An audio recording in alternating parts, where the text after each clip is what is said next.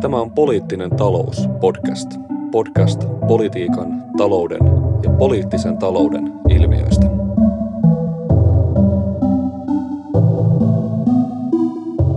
Yes, tervetuloa. Se on jälleen Poliittinen talouspodcastin aika. Keskustellaan tänään viestintäpolitiikasta, ehkä ennen kaikkea tämän viimeisimmän kaupallisen median ja ennen kaikkea yleisradion välisen kiistan kautta. Kaupallinen mediahan on jo tovin vaatinut yleisradion roolin, jos ei nyt suoranaista rajoittamista, niin jonkinlaista ehkä uudelleen määrittelyä. Viime päivinä ja viime viikkoina on puhuttu paljon tästä Sanoman Euroopan komissiolle, EU-komissiolle tekemästä kantelusta, joka liittyy ennen kaikkea Yle Areenan toimintaan. Ja toki jo tovi sitten puhuttiin paljon siitä, että tämä kaupallisen median edunvalvoja, eli Medialiitto, kanteli komissiolle näistä Yleisradion tekstimuotoisista sisällöistä. Tässä tavallaan kiistathan liittyy siihen, että missä, missä määrin ikään kuin kaupallinen media kokee Ylen häiritsevän kilpailua ja markkinaehtoista mediaa. Ja äh, ilokseni voin kertoa, että täällä on mainio vieras tällä kertaa, äh, tai tälläkin kertaa, korjatkaamme, Helsingin yliopistosta valtiotieteellisestä tiedekunnasta viestinnän oppiaineesta yliopiston lehtori Kari Karppinen. Kari, tervetuloa Poliittinen talouspodcastiin, tosi mukavaa, että pääsit mukaan. Kiitos, kiitos. Suuri kunnia päästä tähän arvostettuun podcastiin. Niin kuin kaikille vieraille suuri kunnia. Kyllä, sä oot Kari tutkinut tosi paljon viestintäpolitiikkaa, erilaisia viestinnän etiikkaan ja sääntelyyn liittyviä kysymyksiä niin tavallaan kansallisella tasolla kuin sitten enemmän myös Eurooppa-tasolla. Ja sä oot myös mukana, ehkä voi ajankohtaisena hankkeena mainita, teillä on tämmöinen Tampereen ja Helsingin yliopistojen yhteinen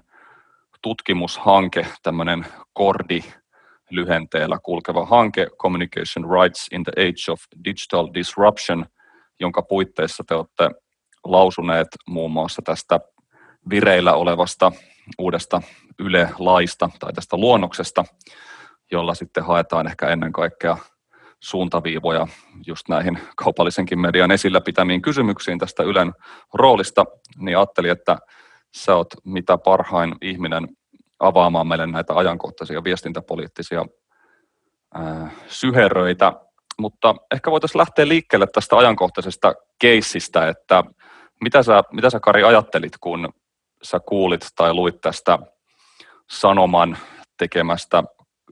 komissiolle tekemästä kantelusta tästä Yle Areenan roolista ja näistä Ylen tuottamista oppimissisällöistä. Tuossa vähän ennen äänitysten alkua puhuttiinkin, että tämä on tavallaan hauskaa, että nämä viestintäpoliittiset keskustelutkin aika usein alkaa tämmöisistä vähän niin kuin vuodoista tai että joku tämmöinen kantelu tulee julkisuuteen, että, että näissä tota, on ehkä aika harvoin sellaisia jotenkin implisiittisiä poliittisia aloitteita, joita julkisuudessa ehkä tehtäisiin, vaan nämä jotenkin vähän valuu ehkä takaoven kautta keskusteluun. Ehkä tämäkin kertoo jotain niin kuin suomalaisen viestintäpoliittisen keskustelun luonteesta, mutta minkälaisia ajatuksia tämä tuorein käänne tässä kaupallisen median ja Ylen välisessä väännössä herätti? Niin, tähän ei sanoman kantelu sinällään ollut tietysti tarkoitettu suomalaiseen julkiseen keskusteluun, vaan se oli tehty komission kilpailuosastolla, jossa sitä ikään kuin salaisesti käsitellään, ja nyt sitten niin kuin ryöpsähti suomalaiseen julkiseen keskusteluun vähän niin kuin kun, kun, se, kun vaadittiin sitten Suomelta selvitystä tästä. Et sinällään tässä itse asiassa ei ole mitään uutta, että kaupalliset mediayritykset ympäri Eurooppaa sekä itse yritykset että heidän etujärjestönsä, Suomessa Medialiitto ja, ja myös näiden yritysten eurooppalaiset kattojärjestöt on niin kuin, tehtailun näitä kanteluita komissiolle ja pyrkinyt vähän niin kuin kaikista mahdollisista kulmista koettelemaan tätä Ylen tehtävän rajausta ja pyrkimyksenä tietysti eri kulmista rajata sitä ja, ja myös kaventaa sitä. E, eli ehkä tässä niin itselle kiinnostavampaa oli sitten tosiaan se julkinen reaktio, että, että tota, sosiaalisessa mediassa varsinkin ainakin omassa kuplassani aika nopeasti sitten näkyy tämmöisiä vaatimuksia, että Helsingin Sanomien toimittajien tai muiden sanoman tuotteiden toimittajien pitäisi ottaa tähän kantaa tai mm. lopettaa Hesarin tilaus, että, että niin kuin, tämä on niin kuin politisoitu viestintäpoliittiseksi kysymykseksi vähän tälleen yllättäen tosiaan. Ja sitten myös, koska tämä kohdistuu Yle Areenaan, niin siis ehkä jos tämä jostain kertoo niin siitä, että näyttää, että, että Ylen asemalla on kuitenkin aika vahva tuki, että sitten tässä tuli sellainen paheksunta, että, että niin kuin sanoma, sanomaa kohtaan, että he on vähän tekopyhiä, koska ratsastaa sananvapaudella, mutta sitten pyrkii rajoittamaan tällaista kuin yleisesti arvostettua palvelua. Niin, että tämä keskustelu tässä on mielestäni nyt kiinnostava ja positiivista, että se tosiaan nousee julkiseen keskusteluun ja esimerkiksi Hesarikin joutui pääkirjoituksessaan mm. vähän niin kuin pakon edessä ottamaan kantaa oman yrityksen asioihin vähän kiusallisesti. Kyllä.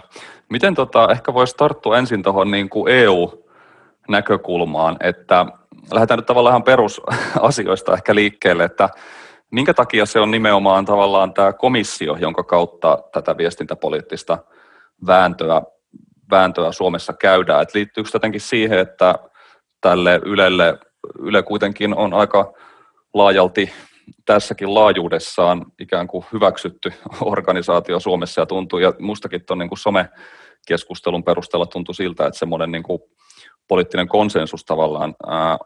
hyvin niin kuin pidetyn areenan ympärillä ja Ylen ympärillä yleensä on aika laaja, mutta minkä takia, näitä, minkä takia tämä komissio on tässä tämmöinen orgaani, jonka kautta näitä kanteluita tai jonka kautta siihen Ylen asemaan pyritään puuttumaan? No se tarjoaa näille kaupallisille yrityksille niin kuin mahdollisuuden tehdä näitä valituksia, että tosiaan Suomessakin nykyisen hallituksen hallitusohjelmassa on todettu, että Yleisradion toimintaedellytyksiä tota, vahvistetaan tai parannetaan, että tosiaan niin kuin Suomessa ei ole hirveästi niin kuin, ei ole kauheasti mahdollisuuksia avoimen julkisen poliittisen keskustelun käyttä kautta lähteä rajaamaan Ylen asemaa tai esimerkiksi Yle Areenaa, että siihen ei varmasti olisi poliittista tahtoa, mutta tämä komission kilpailuosaston kautta pystytään tavallaan niin kuin takaoven kautta ja myös osittain julkisuudelta piilossa ikään kuin,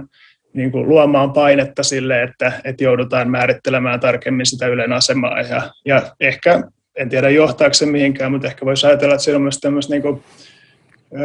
agendavaltaa käytetään, että tämä keskustelu pystytään asemoimaan siihen, että koko ajan keskustellaan niin kuin siitä, mitä Yle saa tehdä tai ei, tai sen rajaamisesta – eikä esimerkiksi siitä, miten Yleisradio voisi vielä paremmin toimia tai miten mahdollisesti sitä voisi vaikka laajentaa. Mm, tuota, tuosta voidaan ehkä puhua myöhemmin lisääkin, mutta ehkä, ehkä tuossa voi hyvin jo tähän vähän tarttua, kun sä nostit sen tuossa hyvin esille, että musta jotenkin välillä tuntuu, että parikin näissä kaupallisen median perusteluissa vähän näkyy semmoinen käsitys yleisradiotoiminnasta, että se pitäisi jotenkin ikään kuin korjata sellaisia markkinaepäonnistumisia tai tarjota tavallaan sisältöjä, joita kaupallinen media ei tuota just sen sijaan, että voitaisiin keskustella siitä, että miten Yleisradio voisi palvella kansalaisia nykyistä paremmin tämmöisessä tavallaan ympäristössä, jossa median kulutustavat muuttuu aika, aika radikaalisti, niin tavallaan minkälaisista niin kuin, ihan semmoista määritelmällisistä kysymyksistä ihan liittyen siihen yleisradiotoiminnan ytimeen, niin kuin tästä on kyse, että onko, tämä, onko meidän käsitys jotenkin yleisradiotoiminnasta ikään kuin näin kapea, että me jotenkin ajatellaan, että sen pitää vaan,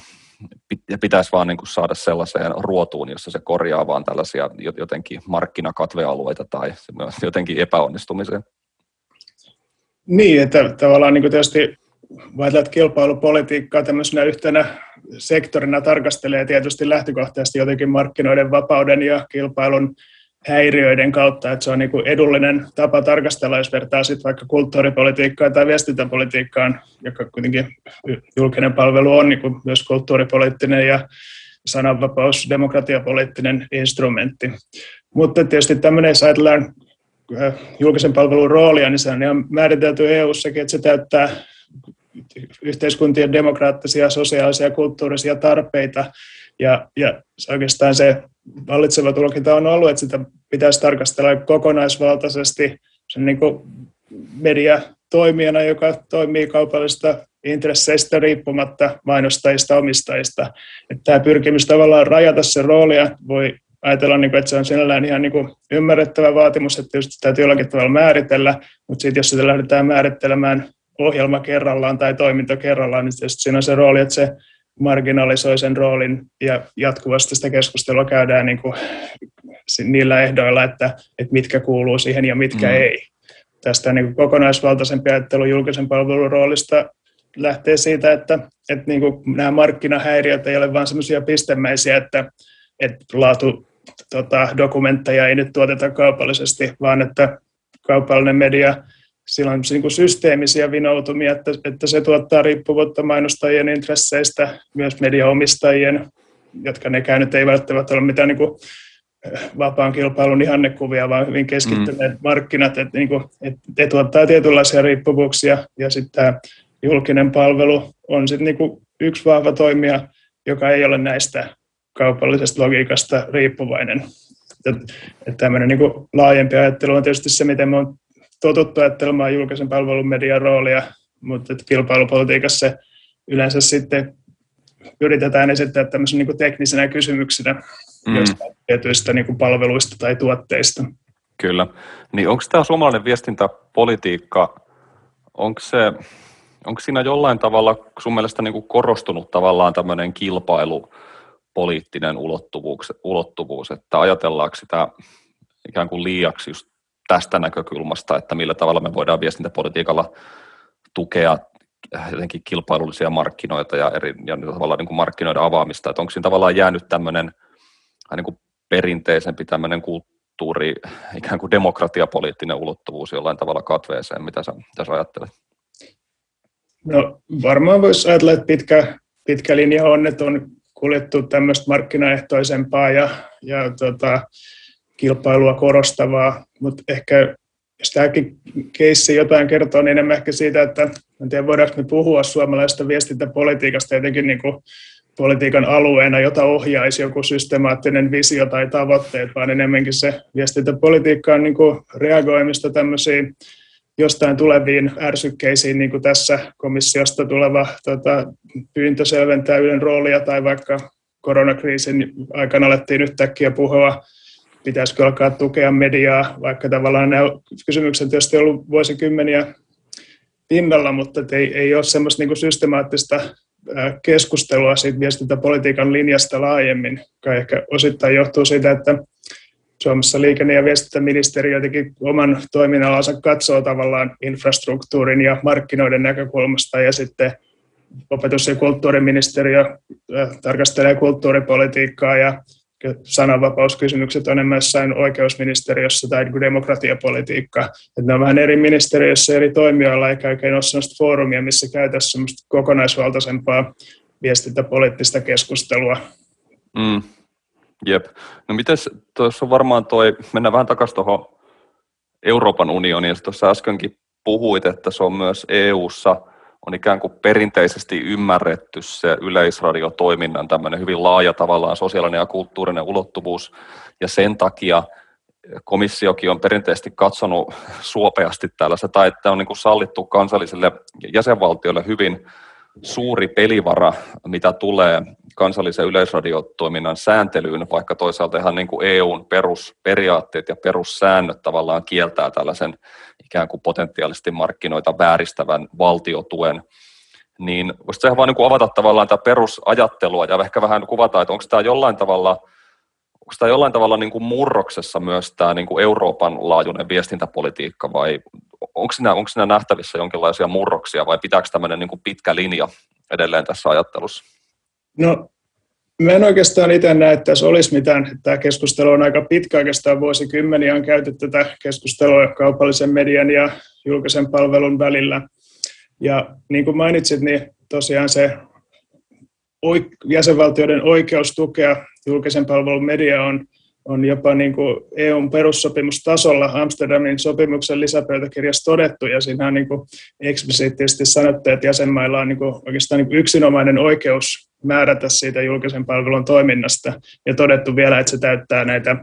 yhteiskunnan demokraattisia, sosiaalisia ja kulttuurisia tarpeita. Että, että sen jälkeen sitten on muutamia keissejä, missä näitä on käsitelty Euroopan unionin tuomioistuimessa, joka viime kädessä voisi niin kuin tehdä ennakkopäätöksen näistä, mutta ei, ei ole mitään ennakkopäätöstä, joka sinällään rajaisi julkisen palvelun toimintaa. Sitten eri jäsenmaat tietysti eri syistä on, on tota, poliittisista tai taloudellisista tai tota, talouskriisiin tai budjettiin liittyvistä syistä rajannut yleisradion toimintaa, mutta ei oikeastaan niin kuin, ei voi sanoa, että, että EU pakottaisi siihen. Mm. Että kyllä edelleen tilanne on se, että jäsenvaltioilla on aika pitkälti ää, oikeus määrätä siitä, että komission näkökulma on sit siitä, että he ei tarkastella sitä toiminnan luonnetta, vaan sitä, että kohdistuuko se rahoitus niin kuin laissa määriteltyihin tavoitteisiin, että onko se niin kuin teknistä tarkastelua,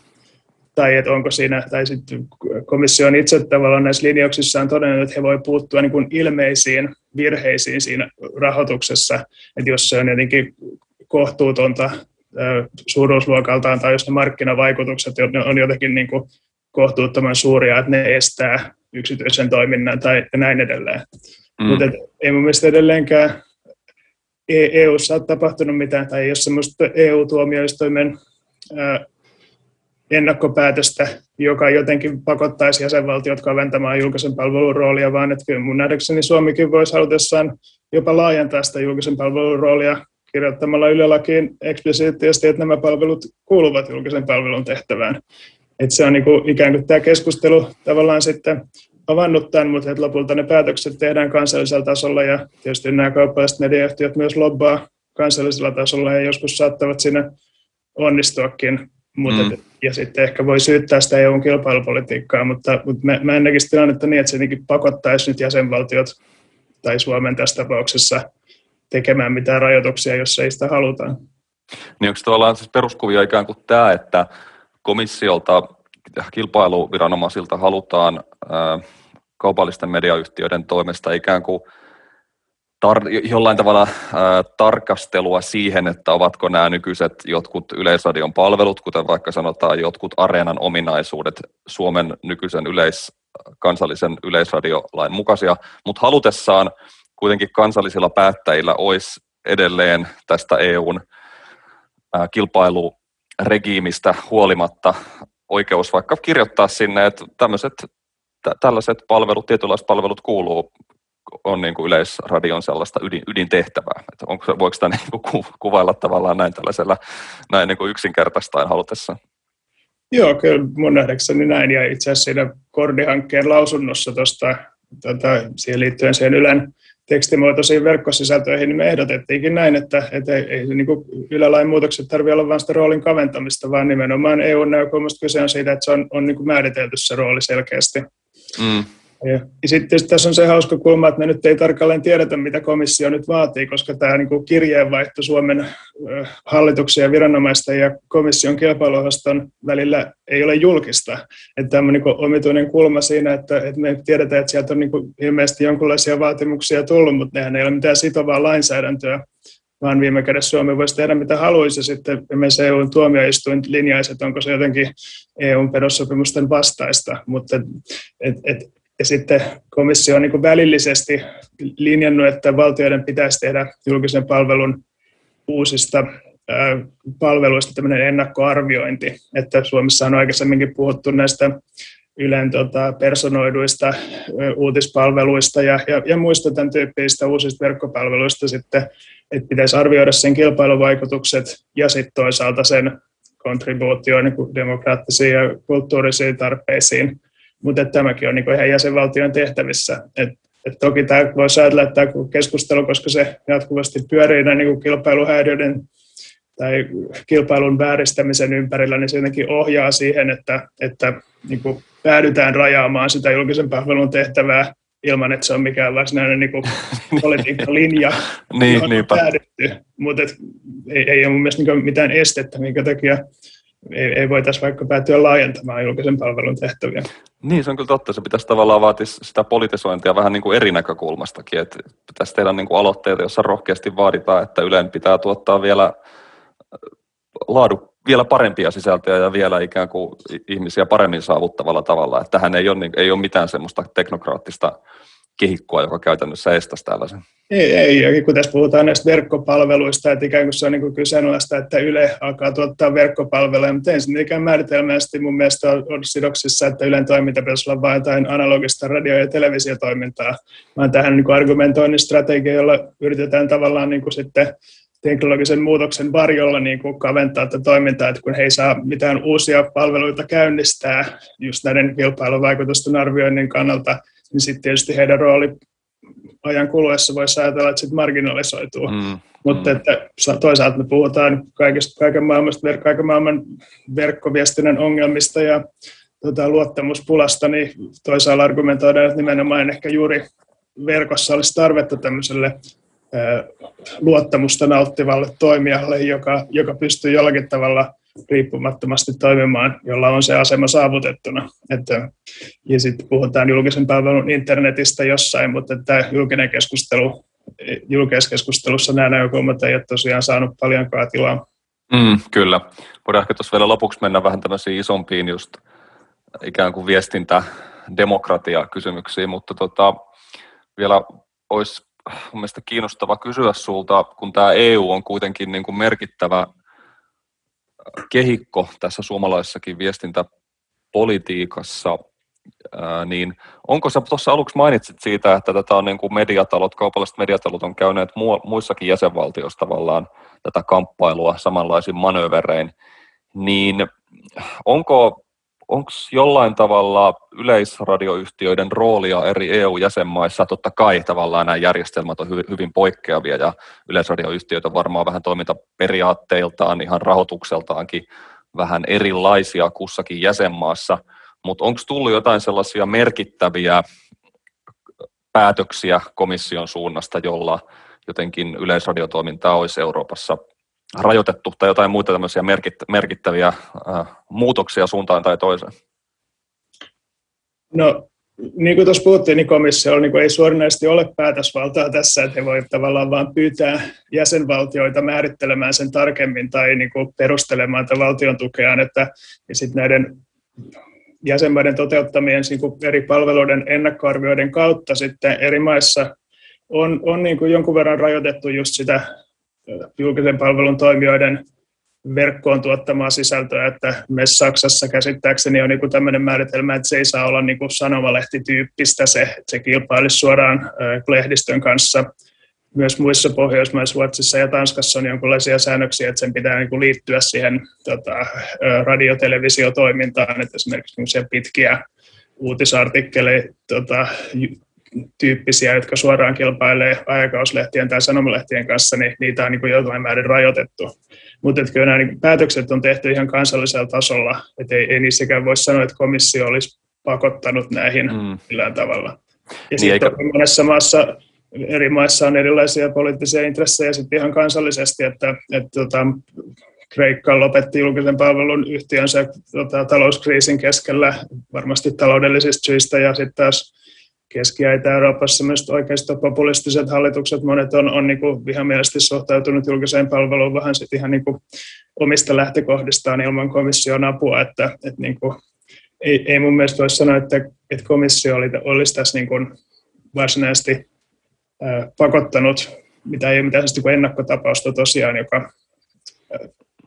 johtaisi tähän suuntaan. Mm, eikä, voi, eikä ehkä voi myöskään siis ajatella niin, kuten ehkä julkisessa keskustelussa usein näkee, että koska jossain muussa EU-jäsenvaltiossa on vaikka päädytty rajaamaan sitä julkisen palvelun toimintaa jotenkin niin, että ei saa olla vaikka tiettyjä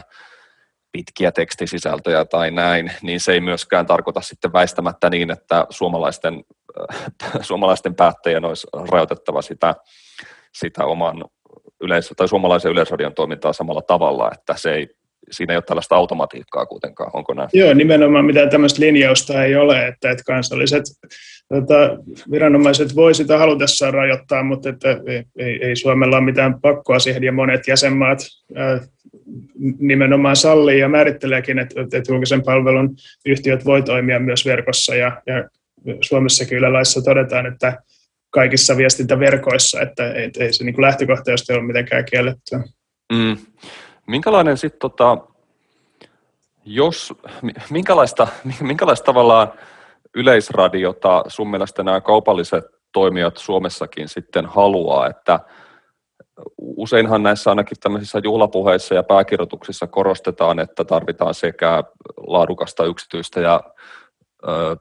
niin kuin julkista mediaa ja että halutaan tämmöistä niin kuin rinnakkaineloa, mutta minkälainen se on sun nähdäksesi se, onko tämä niin kuin ilmeinen kysymys, että onko se tavallaan niin ikään kuin pieni kuin mahdollista? Vai minkälainen se on se julkinen media, jota vaikka Sanoma ja nämä Medialiiton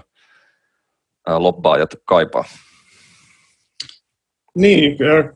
kiinnostava kysymys, että he niin itse toteaa, että he, he vaan kaipaavat selkeitä pelisääntöjä tai että he, heillä ei ole mitään omaa kantaa, mutta että, että niin kuin, jotta he voivat tehdä investointipäätöksiä, niin pitää olla selkeät pelisäännöt, mutta kyllähän se niin on ilmeistä, että näiden taustalla on tietysti halu kaventaa sitä. Ja aikaisemmin Suomessa puhuttiin ilmeisesti Yle verosta ja se toteutettiin, niin toki kaupallinen media lobbasi, että se pitäisi olla mahdollisen alhainen se rahoituksen taso, että, että on se ilmeistä, mutta se on vaikea sanoa, että olisiko heille sitten mieluisempaa tämmöinen amerikkalaistyylinen puhtaan kaupallinen mediajärjestelmä, kun kuitenkin sit ainakin niin kuin kaupallisen laatumedian kannalta näyttäisi, että ne maat, missä on vahva julkisen palvelun toimija, niin, niin niissä myös esimerkiksi sanomalehdistö pärjää aika hyvin kuten Suomessa mediayritykset, Suomessa kaupalliset mediayhtiöt tekee voittoa pääsääntöisesti ja pärjää oikein hyvin, että, että niin kuin, en mä vaikka ajatella, että, että heidän niin kuin toiveena olisi joku tämmöinen etelä-eurooppalainen mm. tai amerikkalainenkaan järjestelmä, Mm. Mutta ehkä kysymyksen voisi ottaa niin, niin, niin siitä näkökulmasta, että miksi meidän pitäisi olla niin huolissaan siitä, miten ne kaupalliset mediat mitä ajattelee Ylen roolista, että oikeastaan heille ei pitäisi olla siihen, niin kuin, ihan nyt voi lobata mitä haluaa, mutta se Ylen rooli ja tehtävä on kuitenkin demokraattisen päätöksenteon asia ja kansalaiskeskustelun asia. Että ehkä mm. siitä keskustella eh, siitä, mitä heidän pitäisi tehdä ja, ja, ja tota, minkälainen julkisen palvelun toimija ylipäänsä pitäisi olla kuin siitä näkökulmasta, että mitä se nyt sille kaupalliselle medialle tekee. Niin ehkä pitäisi enemmän myös, jos voisi myös enemmän keskustella siitä, että miten Suomessa erilaiset poliittiset liikkeet näkee tavallaan se yleisradion roolin. Mitä sä niin kuin itse ajattelet siitä, että minkälaista, kuinka ikään kuin laaja tämä yleisradion ympärillä oleva poliittinen konsensus on suomalaisten poliittisten puolueiden, puolueiden kesken, tai minkälaisia, minkälaisia ristivetoja siellä on? Oletko miettinyt tätä tai osaatko arvioida? No kyllä tosiaan vaikuttaisi, että Suomessa on niin perinne, että, että tota yleisradioon liittyviä kysymyksiä ei sillä tavalla yksittäiset hallitukset käsittelee niin poliittisena kysymyksenä, että on haluttu turvata se Ylen riippumattomuus ja, ja Yle-politiikkaa käsitellään niin parlamentaarisesti kaikkien puolueiden kesken, joka sitten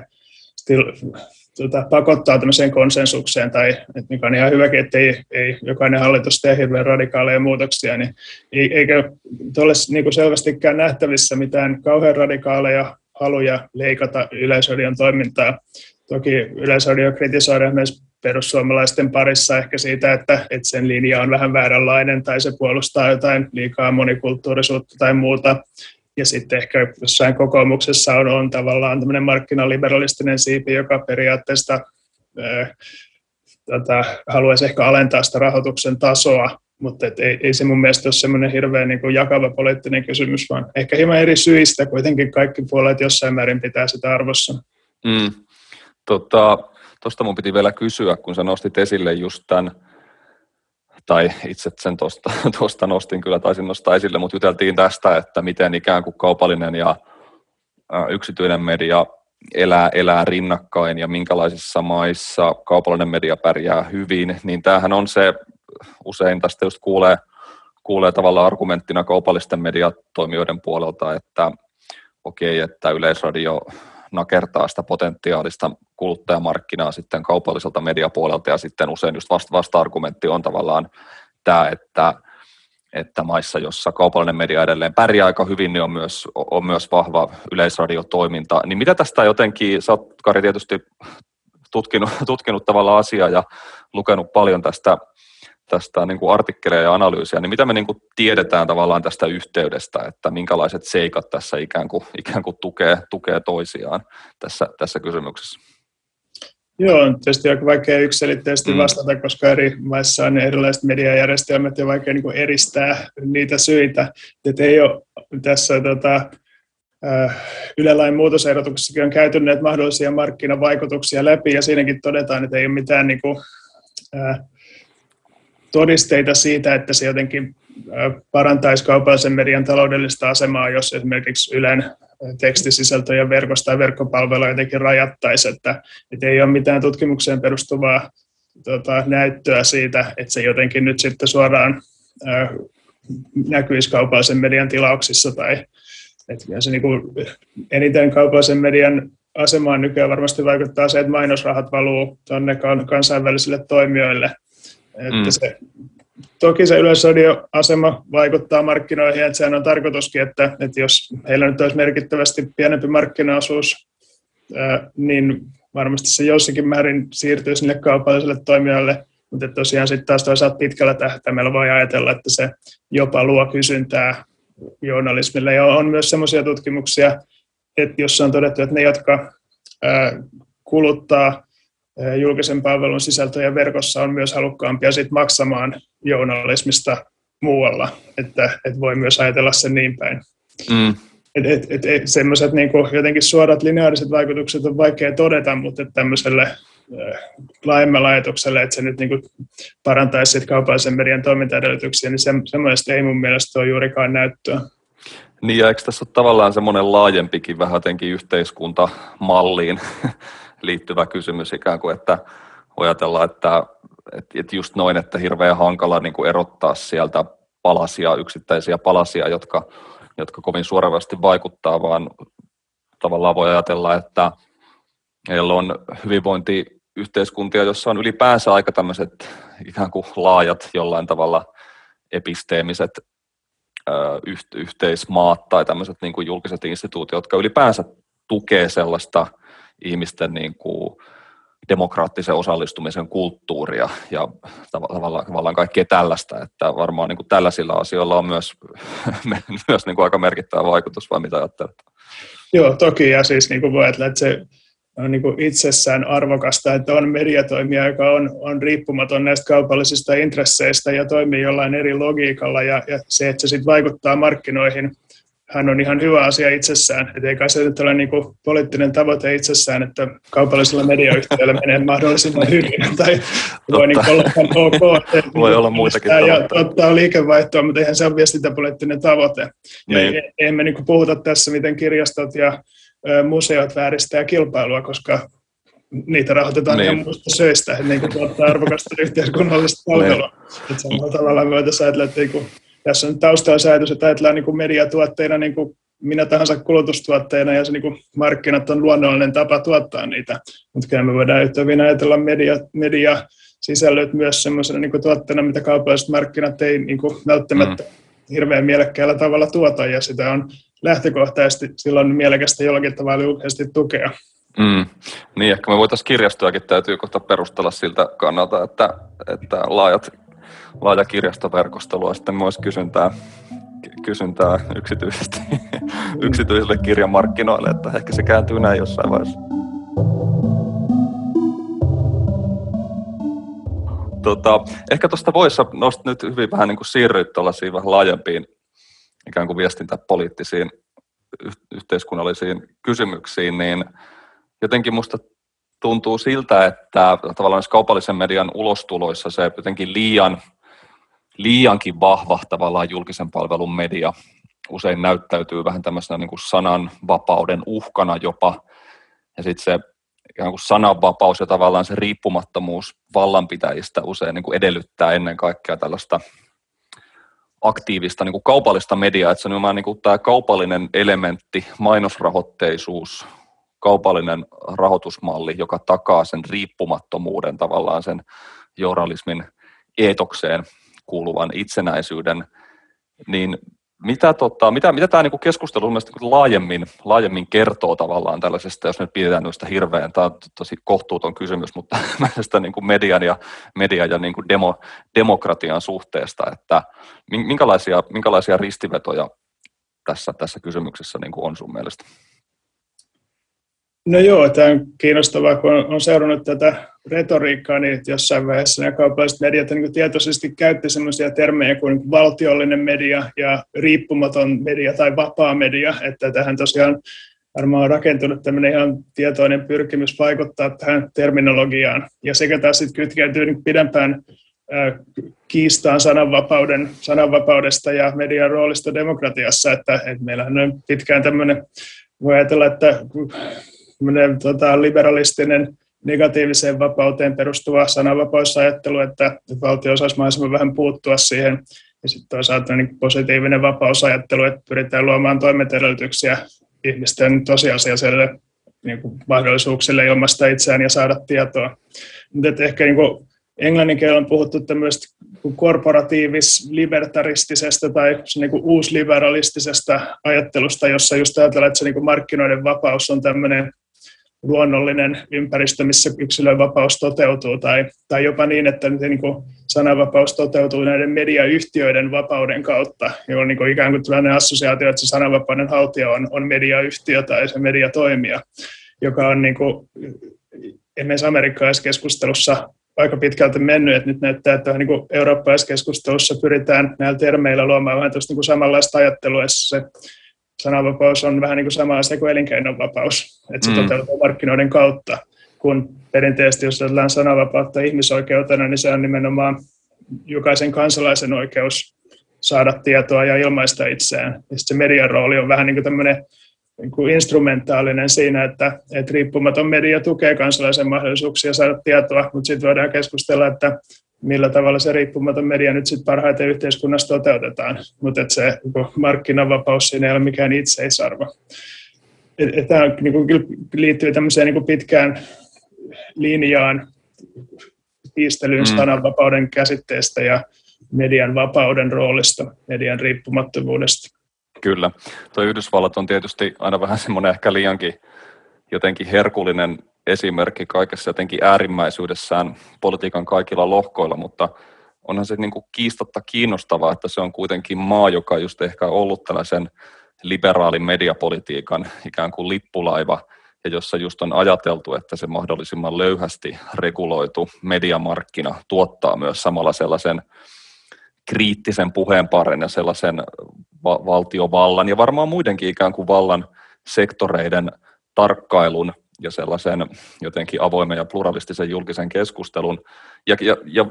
varmasti näin on jossain määrin ollutkin, mutta kyllähän tämä on mielestäni niin kiinnostavasti, kiinnostavalla tavalla osoittaa, että silloin kun, varsinkin silloin kun tuntuu, että silloin kun median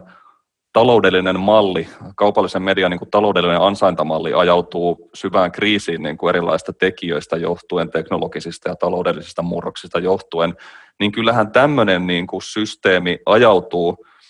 aika, aika pahaan kriisiin ja tietyllä tavalla nämä, niin kuin, tuntuu, että nämä ideaalit lentää kyllä niin kuin romukoppaan aika selkeästi, että, että, että vaikuttaa vain siltä, että hyvin, hyvin nopeasti sitten tämmöisessä tilanteessa tavallaan nämä palomuurit ikään kuin journalistisen harkinnan ja mainostajien intressien ja ikään kuin poliittistenkin toimijoiden välillä sitten niin kuin hajoaa tosi, tosi helposti, vai mä tiedän millä, millä meillä sä oot niin kuin seurannut tätä. Ehkä tämä vähän just liittyy tavallaan kaikkeen tähän median luottamuksen kriisiinkin ja miksei myös tällaiseen tiettyyn niin totuudenjälkeisyyskeskusteluun, mutta en, en tiedä, mitä, mitä oot seurannut, tai oot tietysti seurannut tämä tavallaan amerikkalaistakin keskustelua, mutta mistä, mistä tämä sun mielestä niin kuin kertoo tämmöinen kriisiytyminen? No toki varmaan niin kuin mainitsitkin, niin tämä niin kuin median perintä, juuri tämmöisen niin kuin perinteisen kansallisen median aseman muutos, että voi ajatella, että heillä on tämmöinen eksistentiaalinen kriisi monesta suunnasta, että, että kuitenkin esimerkiksi Suomessakin on ollut hyvin tämmöinen vakiintunut työnjako, että Ylellä on nyt oma asemansa ja myös kaupalliset mediamarkkinat on ollut tavallaan hyvin vakiintuneet. Siellä on ollut vähän toimijoita ja markkinat on keskittynyt, että on maakuntalehdet hoitanut oman alueensa ja Helsingin Sanomat valtakunnallisena mediana ja niin edelleen. Et nyt tämä niin koko kuvio on rikkoutumassa, kun tulee yhä enemmän kansainvälisiä toimijoita, joita toki heidänkin suuntaan pyritään lobbaamaan ja keskustelemaan heidän, niin kuin heidän sääntelystään, mutta se ei, ei ehkä ole niin kansallisella tasolla vaikeampaa. Niin sitten yritetään etsiä vaikka yleisarjosta nyt tämmöistä niin kuin yhteistä vihollista, että ehkä tämä niin kuin näyttäytyy vähän tämmöisen niin pyristelynä, kun ei oikein tiedetä, mitä pitäisi tehdä ja, ja liittyy juuri tähän mediamaiseman murrokseen. Mm. Tietysti niin kuin paradigman muutos tai jonkunlainen niin kuin, markkinoiden murrosaika on myös niin kuin otollinen aika pyrkii vaikuttamaan siihen keskustelun agendaan tai just tämmöisiin määrittelyihin ää, tota, median demokraattisen roolin ja sen kaupallisen roolin välillä. Et kun tässä varmaan lähivuosina tullaan suurempien kysymyksien eteen just liittyen näihin kansainvälisiin tota, suoratoistopalveluihin tai sosiaalisen median jätteihin ja muihin ja miten heidän toimintansa pitäisi säädellä, niin, niin, niin kuin monella tavalla ollaan niin kuin muuttuneessa tilanteessa, josta niin kuin perinteiset kansalliset kompromissit jotenkin niin kuin menettää painoarvoa tai sitoutuminen niihin vähentyy, kun, kun tota, toimijat kokee kuitenkin niin kuin menettävänsä asemiaan tai Kyllä, ja, ja, ja just sitä se varmaan tulee, niin kuin tuossa sanoitkin, että sitä kautta se sitä painetta myös sit tulee sinne Yleisradion tontille ihan uudella tavalla, kun se oma, oma asema on tavallaan uhattuna ennen kaikkea varmaan just näiden globaalien niin kuin datajättien jatkuvan laajentumisen myötä. Ja sehän se on tavallaan se niin kuin jännä se demokratia kansalaisuuspointtikin, että sitten se tavallaan saattaa niin kuin sitäkin kautta tuntua, että se uhkaa semmoisia kansalaisten tiedollisia oikeuksia, jos tämmöinen kaupallinen paine sitten usuttaa nämä, nämä tota, kaupallisen median edunvalvojat kovin hyökkäyksiä niin yleisradiota vastaan. Niin kuin positiivinen kulma tässä on, että tässä niin kuin lähtien tästä keskustelusta Ylen tekstisisällöistä, niin siitä pistettiin pystyyn kansalaisaloite, tieto kuuluu kaikille, vai mikä se nimi nyt on, ja, ja nyt sitten, joka oli saanut joku 30 000 allekirjoitusta, ja nyt tämän sanomakohun seurauksena sitten pomppasi sinne yli 50 000 allekirjoituksen, että tavallaan huomaa, että sitten että tämmöinen niin kansa, kaupallisen median toisaalta freimaus ei välttämättä mene läpi, vaan että näyttää, että on kuitenkin tämmöistä niin valmiutta käydä sit kriittistä keskustelua. En tiedä, tota, mihin tämäkin aloite nyt sitten johtaa, mutta mm. että, että niin kuin nostaa näitä kysymyksiä vähän eri näkökulmasta esiin. Se on totta. Ja, Tämä on niin kuin ehkä vähän sitten kuitenkin tuntuu vähän triviaalilta tämä keskustelu, että kuinka kauan ne areenan videot saa olla siellä esillä ja onko nämä niin kuin ne ratkaisevat kysymykset, kun nyt jos aletaan tosiaan miettiä että niin kuin sananvapauden toteutumista tai kansalaisten viestinnällisiä oikeuksia laajemmin tässä nykyisessä mediamaisemassa. Joo, kyllä, kyllä. Joo, se on totta. Tämä saattaa toivottavasti toi, niin kuin toi vähän tuollaista politisaatiota tuohon suomalaiseen viestintäpoliittiseen keskusteluun. Hei Kari, kiitos haastattelusta tosi paljon. Tämä oli tosi, tosi kiinnostava keskustelu ja kannattaa tosiaan seurata Karin ja kumppaneiden tämän Kordi-tutkimushankkeen työtä. Voin laittaa tuonne kuvaukseen linkkejä. Tämä oli mun mielestä tosi hyvä tämä teidän lausunto tästä Yle, Yle-lakiluonnoksesta, varsin, varsin kriittistä, kriittistä kommentointia sanoisinko. Jäämme seuraamaan keskustelua ja voidaan varmaan pyytää Karisut sitten toistakin päivittämään uusimmat tiedot viestintäpolitiikan käänteistä. Mutta tota, kiitti Kari tosi paljon, että olit mukana. Tosi mukava. Toki, kiitos paljon kutsusta ja hauska keskustelu. Joo, ja kiitos kaikille kuuntelijoille myös ja palataan taas tuota pikaa asiaan.